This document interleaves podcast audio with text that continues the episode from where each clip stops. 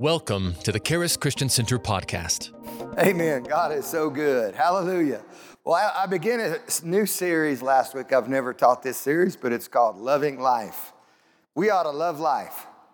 God wants you to love life. Amen. And I talked about why I love life. I said, I love life. What's the foundation of it? Number one, because God is good. Number two, because the Bible is true. The Word is true. Every promise of God is yes and amen to the glory of God by us. Number three, because Jesus is Lord. He's my Lord. He's the Lord of eternity. He's Lord of heaven. He created all things. Jesus was Lord when he walked on earth. He's Lord over the earth, had Lord over sin, sickness, demons, disease, death, Praise God. Lord over the grave when he went to the grave. And not only that, Jesus is the coming king. He is going to reign forever and ever and ever. He's going to reign for a thousand years of peace on this earth, if I'm reading the scripture right. And then he's going to deliver the kingdom up to his Father. What a marvelous deal. Praise God. And number four, because we are blessed. Everybody say, I am blessed. Amen.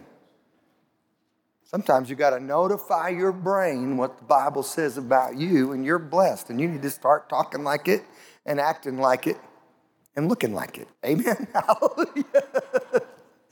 Hallelujah. Praise the Lord. First Peter chapter 3. Let's start here in verse 8 where we started last week. Peter's actually talking about relationships, specifically talking about the marriage relationship. And he says in verse 8, finally, be all of one mind, have compassion on one another, love as brethren, be pitiful in the King James. The modern English says, be merciful. How many of you know you need to be merciful to your spouse? You need to be merciful to other people. Blessed are the merciful, for they will obtain mercy. Hallelujah. Be courteous. Guess what? It's good just to be courteous to people in general but especially to your spouse, especially to your family. Be courteous. Don't be a jerk.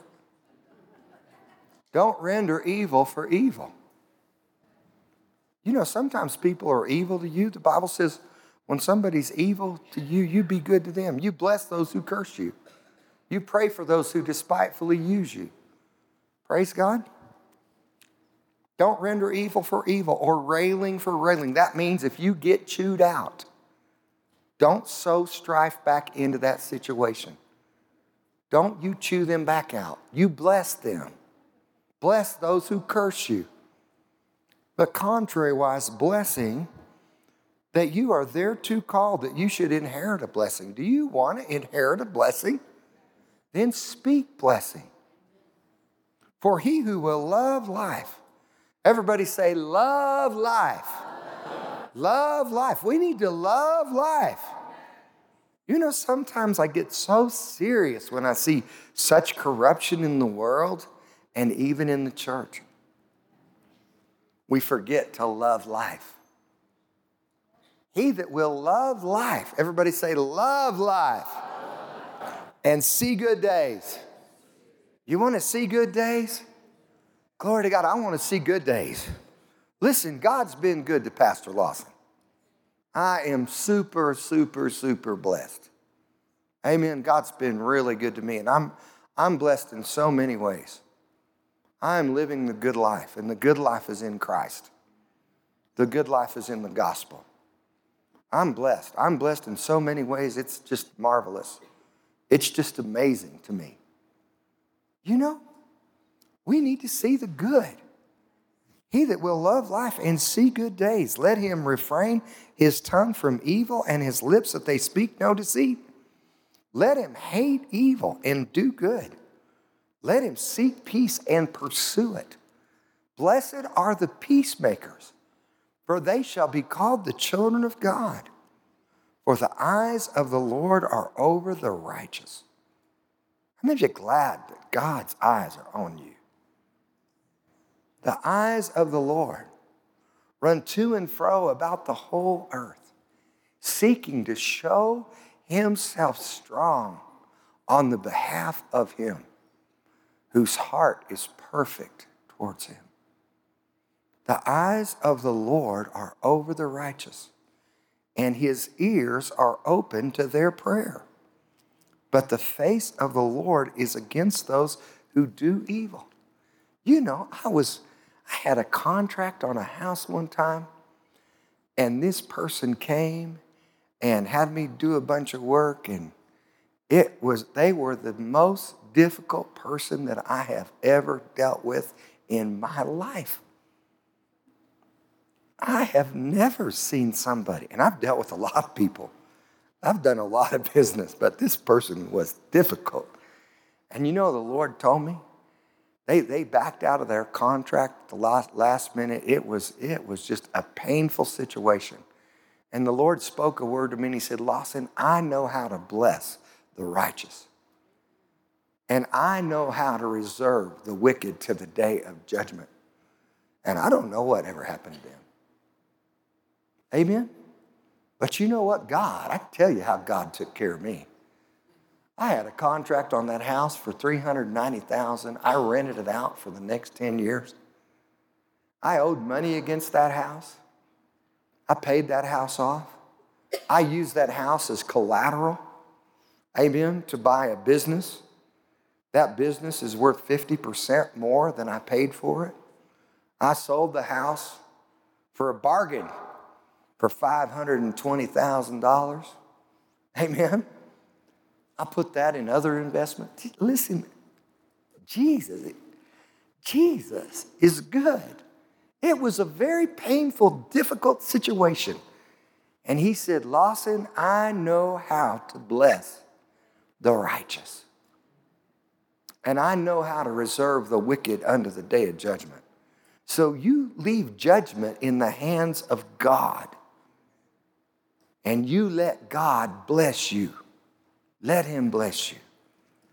The eyes of the Lord are over the righteous, His ears are open in their prayer, but the face of the Lord is against those who do evil. So I told you the foundation of loving life God is good, the Word is true, Jesus is Lord, and we're blessed. But how do we walk in it? Notice what verse 10 says it says, He that will love life and see good days. The key is in what you see, not what somebody else sees. What do you see? And you need to see good. In fact, David said this in Psalm 27 13. He said, I would have fainted unless I believed to see the goodness of the Lord in the land of the living. You see, we live in a world that's dark. We live in a world that's sometimes corrupt. But just because the world is dark and corrupt doesn't mean I have to be in that mess with it. I am believing to see the goodness of the Lord in the land of the living. What do you see? I'm not talking about what somebody else sees. I'm talking about what do you see? You see, I believe that every person has a picture on the inside of them, and they are being drawn toward that subconsciously into that picture, what they see on the inside. In fact, I believe the picture on the inside determines the picture on the outside. And if you don't like what you're seeing on the outside, you have the power to change it. It's the key is in what you see. And you need to see what God says about you. Hallelujah. You know, I've had people say ugly things about me. And it's one thing when the world speaks ugly about you, they do that all the time. It really doesn't bother me because it kind of tells me. Jesus said, Woe unto you when all men speak well of you. So it really doesn't bother me so much what the world says about me. But what about when your best friends talk bad about you? What about when your mentors? I've had my mentors who I love and respect say very negative things about me in the past. And I thought, you know what? They just don't see what I see. They don't know how my mind's changed. And those very same people have completely reversed what they're saying about me because my happiness is not in someone else's head. My happiness is my, in my relationship with Jesus. Praise God. It don't even matter what your pastor says about you. What really matters is what God says about you. Doesn't matter what your mama said, your daddy said, your grandma said, your grandpa said, your teacher said, your boss said, your husband said, your wife said, your kids said. What matters is what God said about you. Hallelujah. Well, you got to begin to see good. So, what do you see? What do you see? Turn with me to Philippians chapter 4. Let me show you something. Paul's writing in Philippians chapter 4. The subject is joy. He's writing from prison where he's been imprisoned for preaching the gospel. In fact, we probably wouldn't have near as much of the New Testament as we do, except Paul spent so much time in prison. So he writes and says this. He has a revelation of this. He says, Rejoice in the Lord always, in verse 4. And again, I say rejoice. You know, rejoicing is kind of like putting gas in your car. You got to keep doing it. Amen. Keep rejoicing in the Lord. Always be rejoicing. And then he tells us how to do it. In verse 5, he says, Don't worry about anything, but in everything by prayer and supplication. With thanksgiving, let your requests be made known to God. Pray about it. Ask God about it. Supplication means just to ask the Lord. He says, Do it with thanksgiving and let your requests be made known to God. Do you know how to make your prayers work much better? You sandwich them in between Thanksgiving, kind of like an Oreo. I don't know if you like Oreos, but I like Oreo. Amen? So you make the white part your prayer and you make the chocolate part your Thanksgiving. Amen? So you thank God, ask Him, thank God, ask Him, thank God, thank God, thank God. In fact, Aaron was counseling somebody not very long ago. And he told this person, this is, and this was great counseling. I thought, this is fantastic. He said, This is what I want you to do. He said, You take the next 30 days in your prayer life and you do nothing except pray in tongues and thank God. Because he had such a habit of when he was praying, of bringing up the problem, and he was focusing more on the problem than the answer. So Aaron said, for 30 days, when you pray, all you can do is thank God and pray in tongues. Amen. That is really good revelation. Amen. So don't worry about it. Pray about it and thank God.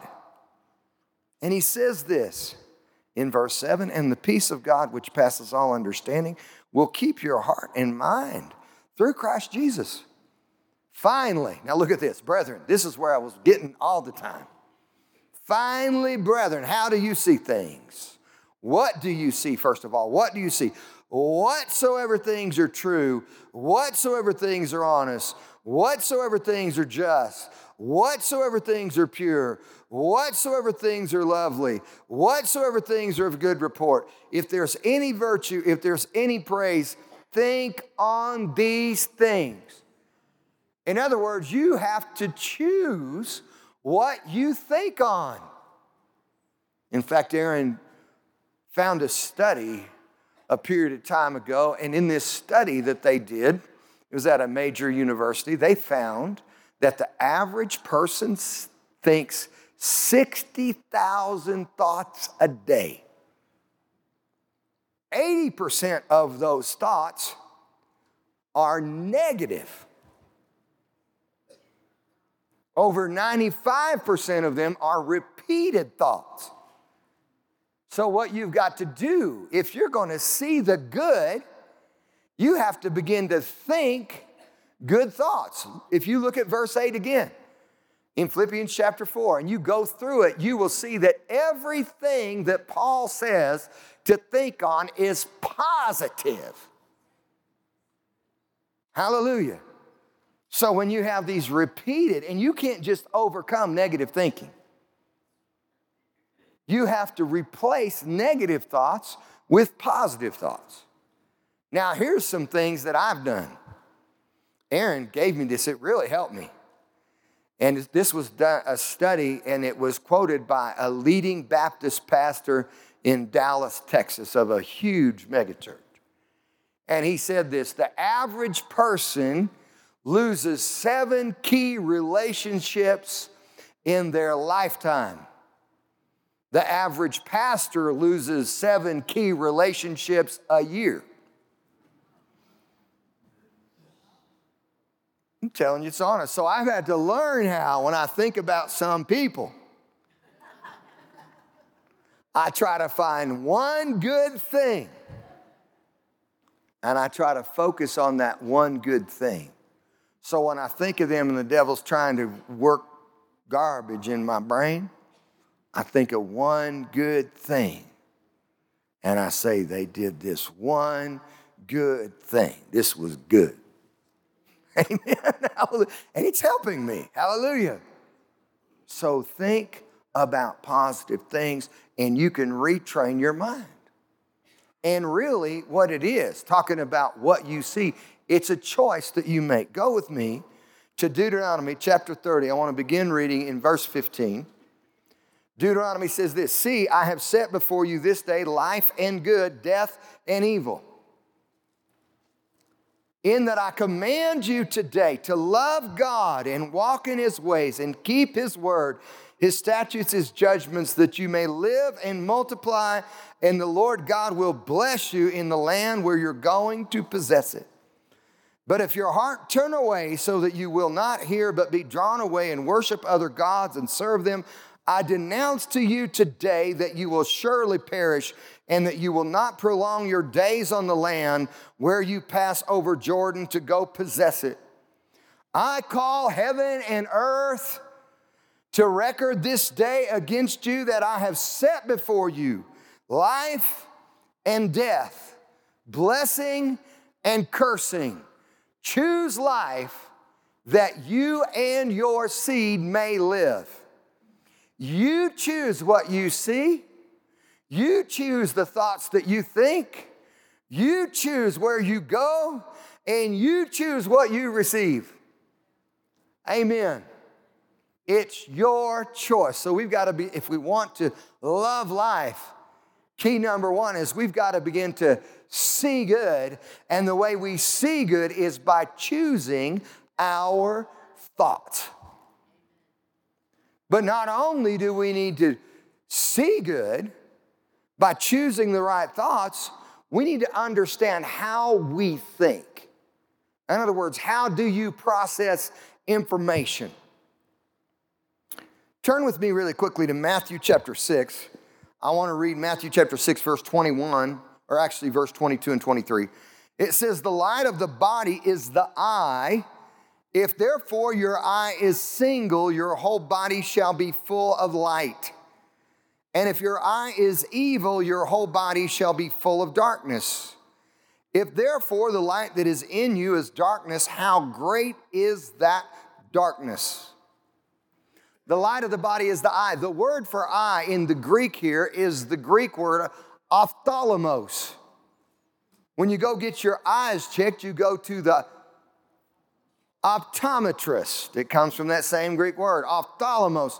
It means the eye, this Greek word ophthalmos. It also means vision or sight. You see, the way that you, the direction that you're going what you're going to receive in life is determined by what you see. And if you can change the picture on the inside, you can change the picture on the outside.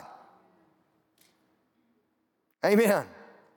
Years ago, while we pastored in Kit Carson, I went to a meeting in Denver, Colorado, where Mark Hankins was preaching. Mark, when I first heard him, made me mad, to be honest. He, he got on my religion a little bit. And so, however, Barbara said, He's right, you're wrong, you need to get over it. So I've gotten well over it. Mark has become one of my best friends. Amen? Hallelujah.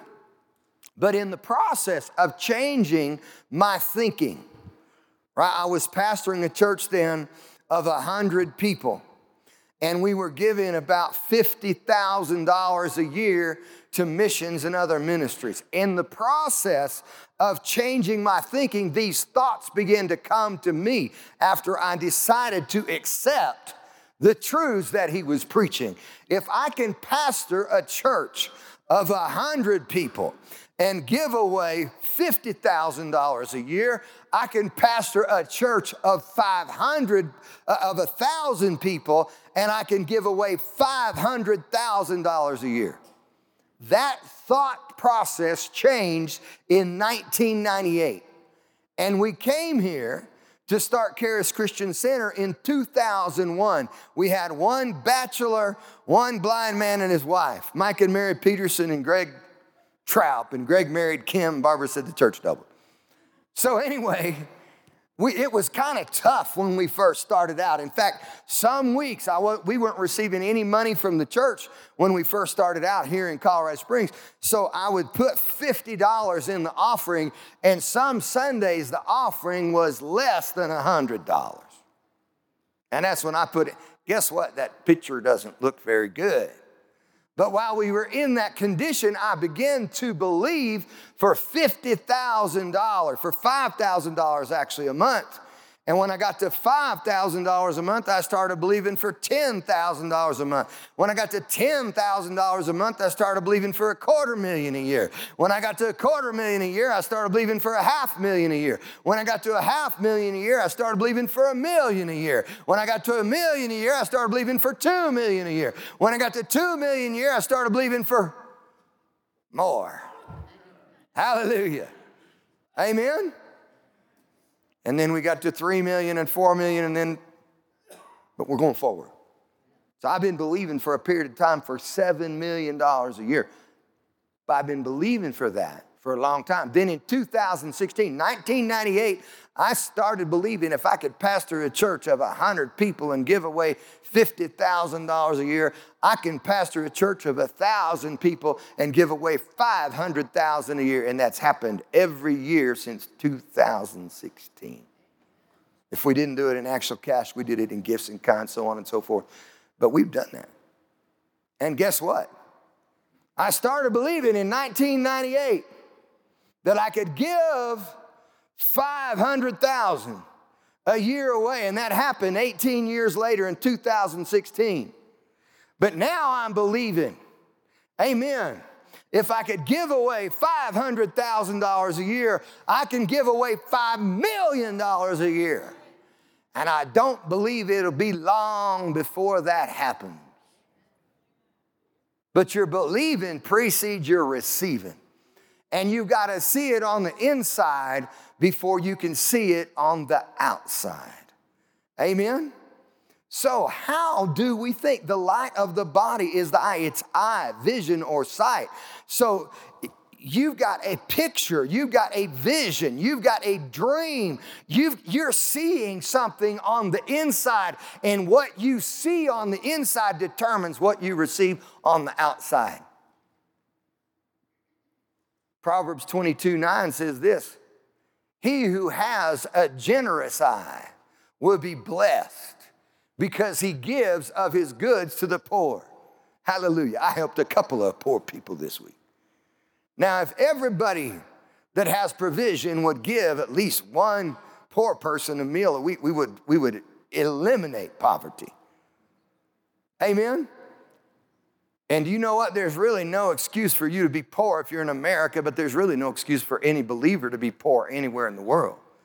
Because if you believe the word, the word will work wherever you are. I've been some of the worst uh, countries, third world countries in the world, and see people that are phenomenally and extremely blessed because they believed the Bible. Amen? And if you believe the Bible instead of believing what some religious person said, amen? And I get people that criticize me. They call us that prosperous church, that prosperity church. Well, praise God, it's working. Just keep saying it. Hallelujah. Amen. Hallelujah. In fact, I used to get embarrassed when people would say things about me. Now I just say, just go ahead. Praise God. Just, just keep saying it. Just keep agreeing with what God says about me. Amen. I don't care. Amen. You just haven't been reading the Bible. My God supplies all my needs according to his riches in glory by Christ Jesus. Amen.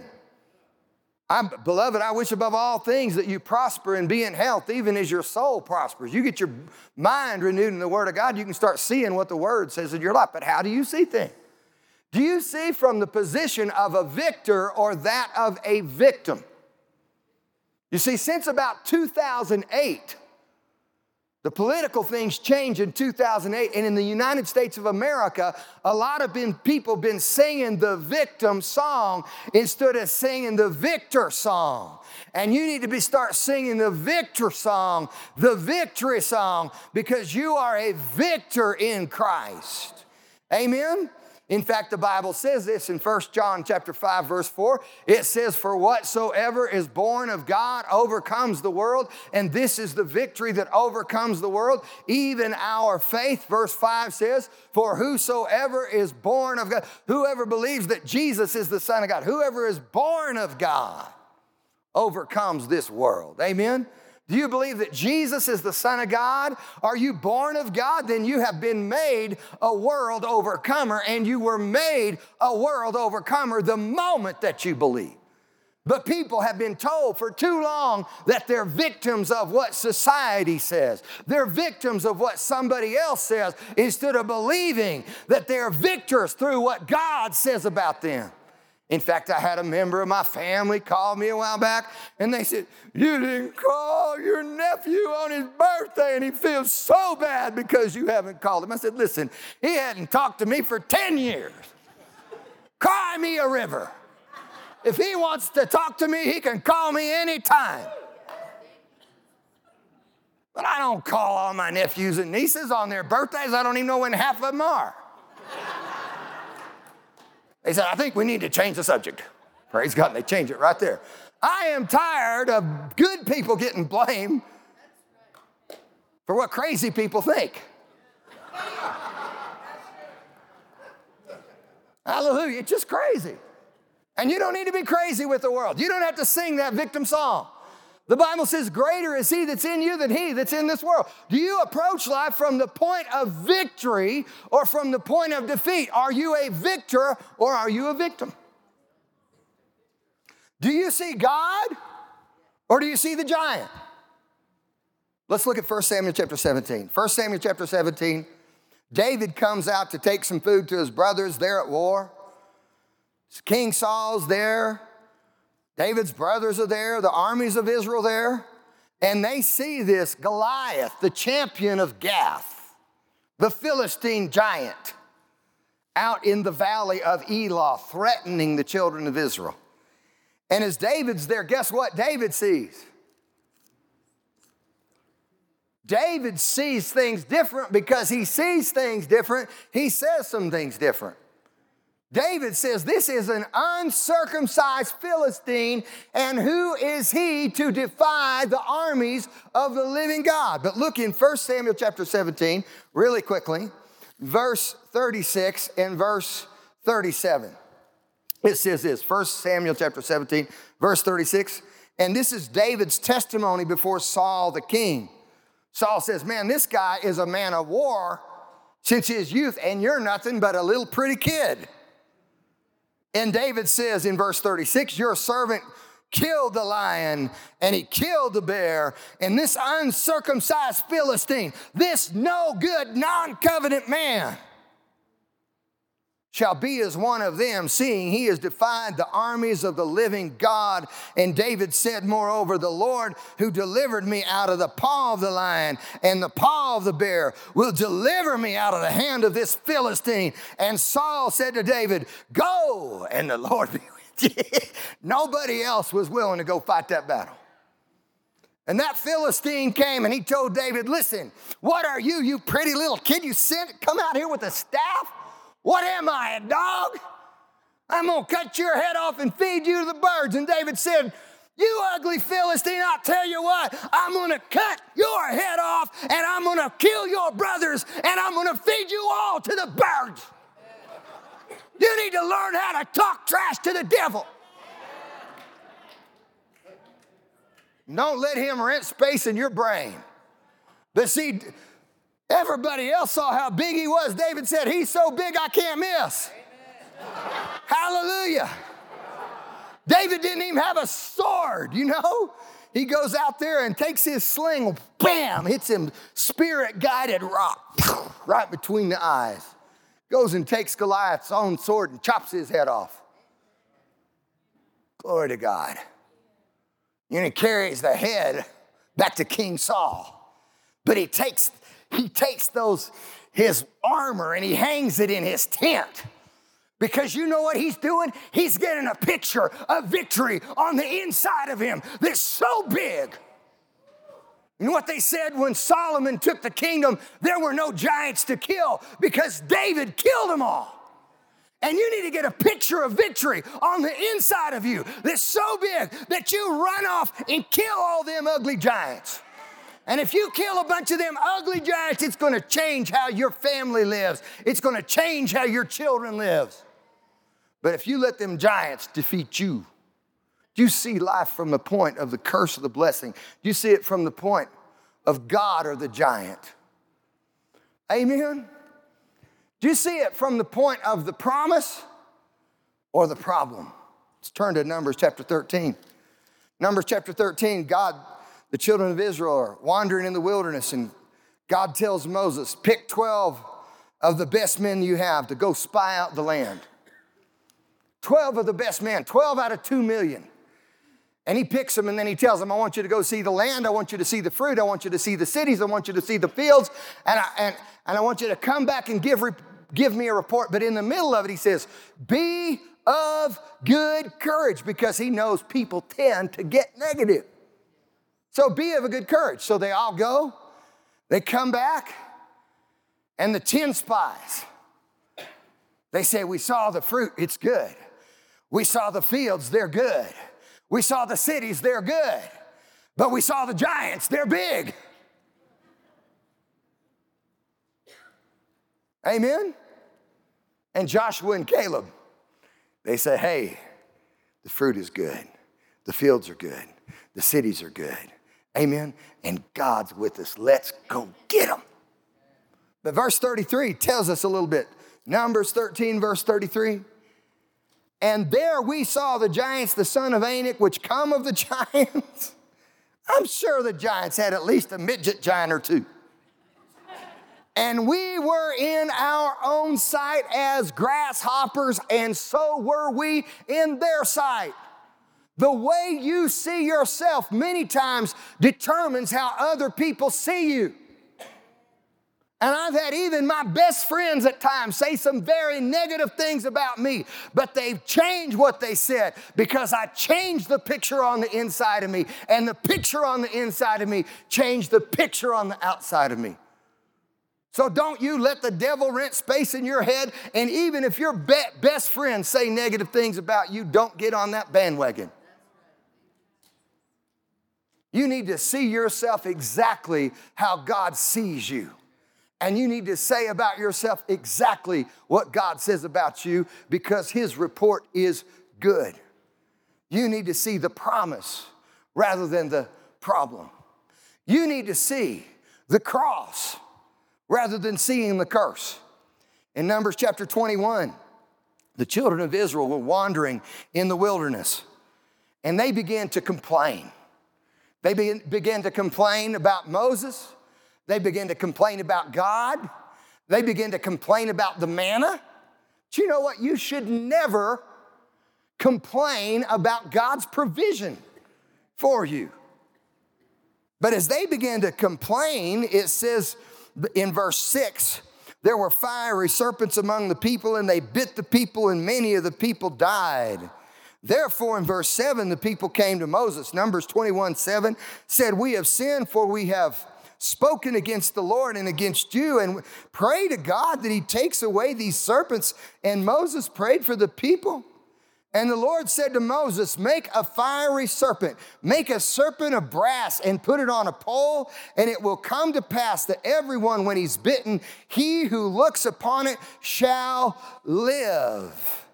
And Moses made a serpent of brass and put it on a pole. And it came to pass if a serpent had bitten any man, when he beheld the serpent of brass, how did he see it? When he saw it, he lived. He was forgiven and he was healed. It was an anti-type of the cross. And when Jesus hung on the cross, Jesus took our sins and he took our sicknesses. And if you behold the cross of Christ, you can behold it and you can be forgiven and you can be healed in your body.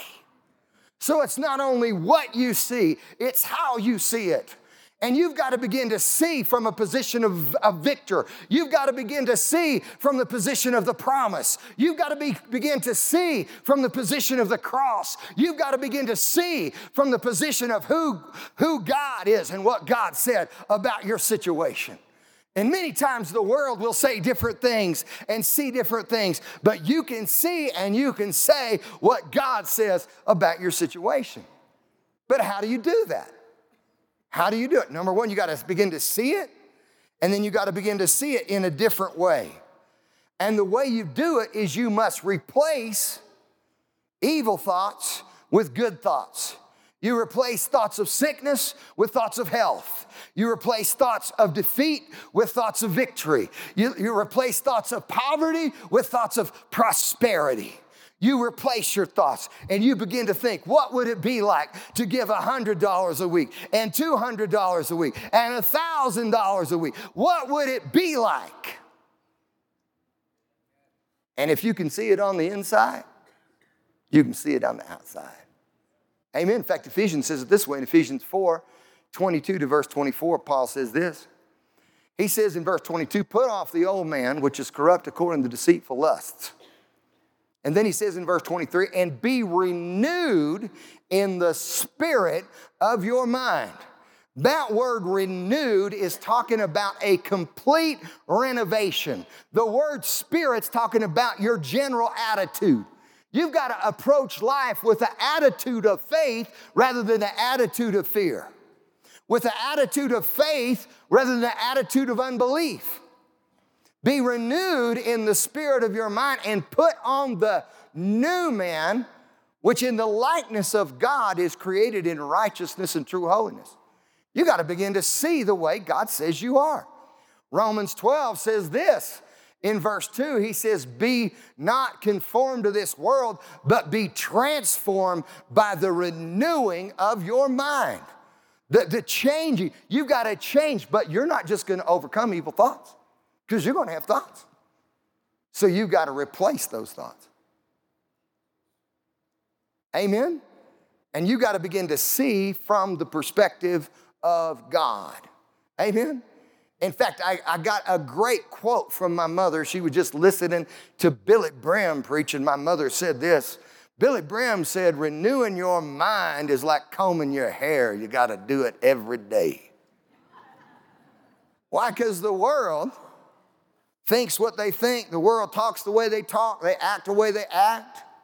Right? So you got to begin to renew your mind and think like God thinks.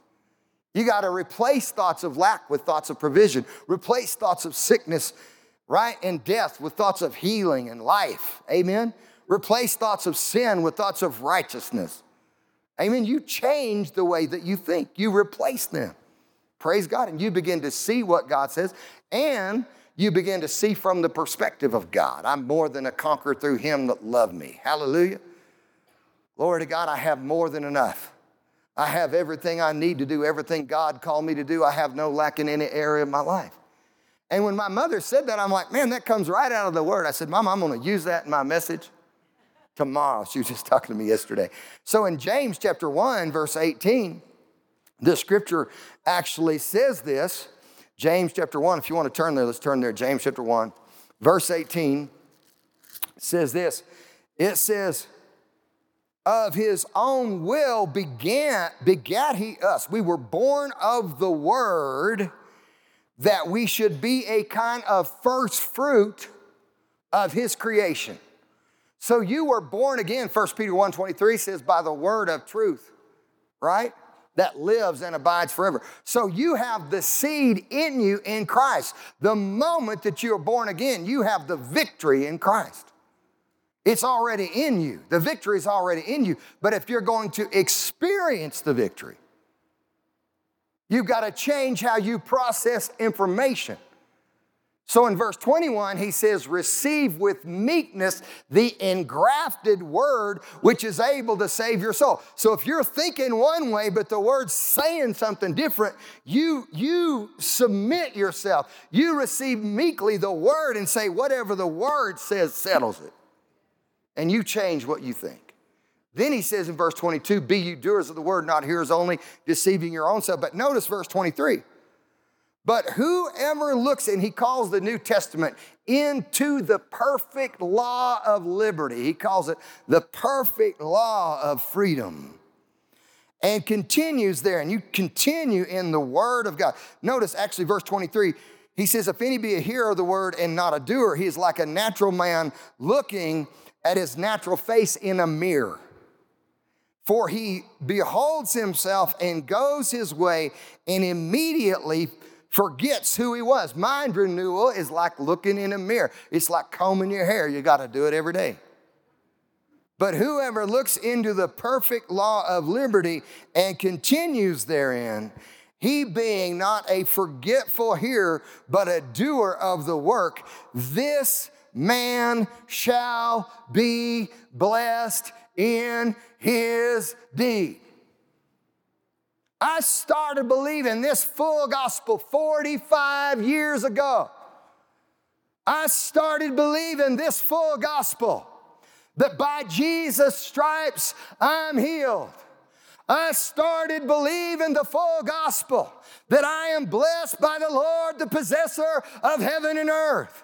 I started believing this full gospel that I am the righteousness of God in Christ, that I'm more than a conqueror through Him that loved me, that greater is He that's in me than He that's in the world, that I can do all things through Christ who strengthens me, that my God supplies all my needs according to His riches and glory by Christ Jesus. I started believing it 45 years ago that by Jesus' stripes, I am healed, I am whole, I am well. From the top of my head to the soles of my feet. And there's a lot of people that have told me it doesn't work. Just go on and rain on somebody else's parade, baby, because it's working for Pastor Lawson Perdue. It's working in my life. It's working in my body. It's working in my bank account. It's working in my church. It's working in my children. It's working. The word works. If you'll believe it, it'll work for you because God is no respecter of a person, but He's a respecter of faith. So believe it and and receive it in Jesus' name. Thank you for listening to the Charis Christian Center podcast. If you would like to receive prayer, product, or more information about the ministry, go to www.charischristiancenter.com or call us at 719 418 4000.